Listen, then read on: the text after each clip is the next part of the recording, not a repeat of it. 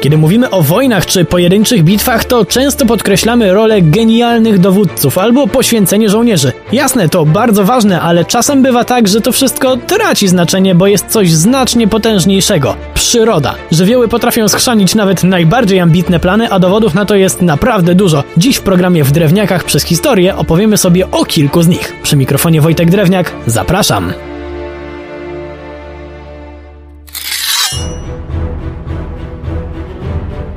Zaczniemy od czegoś, co wszyscy lubią. Od słońca. No okej, okay, może ciężko w to uwierzyć, zwłaszcza przy takiej pogodzie, ale wysokie temperatury wcale nie każdemu są na rękę. Kiedy na przykład jest to minus? No na pewno wtedy, kiedy ma się na sobie płytową zbroję i ciężką bitwę do stoczenia. Przekonali się o tym krzyżacy pod Grunwaldem. Utarł się taki stereotyp, że chłopaki tłukli się w niesamowitym upale, ale to trochę bardziej złożone, bo tak wtedy jak i teraz, polskie lato miało swoje uroki i potrafiło być bardzo kapryśne.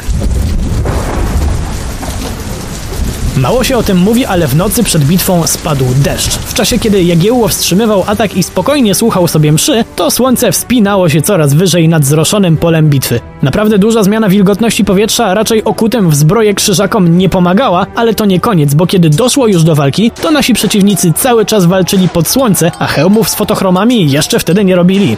Poza tym po naszej stronie było nie tylko słońce, ale również wiatr gagatek, o którym opowiemy sobie innym razem. To ważne z tego względu, że podmuchy wiatru unosiły kurz i pył i kierowały go w stronę naszego wroga, a jakby tego było mało, to wieczorem już po starciu na pole bitwy spadł deszcz, który lał przez całą noc. Jak łatwo się domyślić, temperatura spadła dość znacznie i według Długosza, tu cytat, zginęło od ostrego zimna wielu pozostawionych na polu walki rannych, którzy mogliby żyć, gdyby ich stamtąd zabrano i otoczono opieką. W ten sposób siły przyrody pomogły wojskom polsko-litewskim w 1410 roku.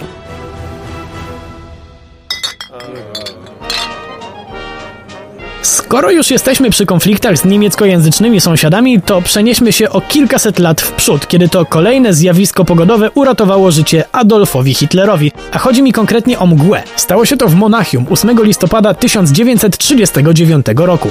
Wtedy to w tym mieście odbywało się coroczne spotkanie starych towarzyszy z NSDAP, którzy zbierali się w pewnej piwiarni. Nie mogło tam zabraknąć oczywiście samego Hitlera.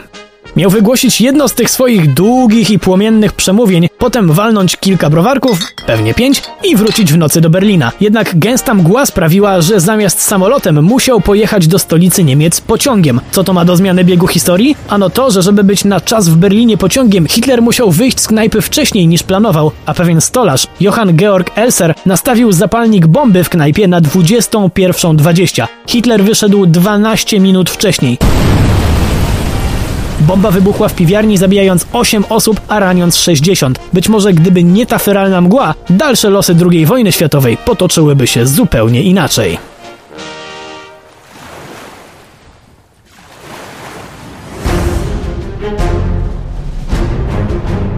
Na koniec opowiemy sobie nie tylko o tym, jak wielkim żywiołem jest woda, ale i udowodnimy sobie, że jeśli może być coś bardziej destrukcyjnego niż nieobliczalna przyroda, to chyba tylko nieobliczalna przyroda w tandemie z ludzką głupotą. Znów przeniesiemy się w czasie, tym razem do roku 1396, kiedy to nad Dunajem spotkały się wojska zebranych z Europy krzyżowców i Turków.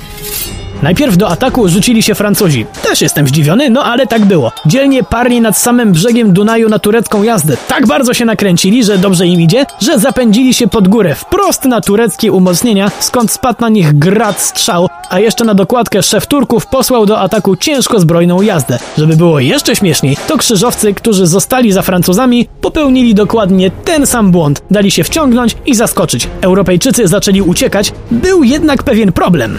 Jak już sobie wspomnieliśmy, do walki doszło nad brzegiem Dunaju i w ogólnym chaosie europejskie rycerstwo nawet nie zorientowało się, kiedy zostało otoczone, mając za plecami potężną, rwącą rzekę. Rycerze zakuci w stal rzucili się do ucieczki w pław. To się nie mogło dobrze skończyć. Podobno jedynym Polakiem, jaki uratował się z tego pogromu był niejaki Świętosław Herbu Łada, który, i tu cytat, ufając swej odwadze i sile fizycznej, tak jak był uzbrojony do walki, obciążony żelazem wskoczył w falę Dunaju i przepływając koryto Dunaju w tym miejscu rwące i szerokie, uratował się. Inni nie mieli tyle szczęścia.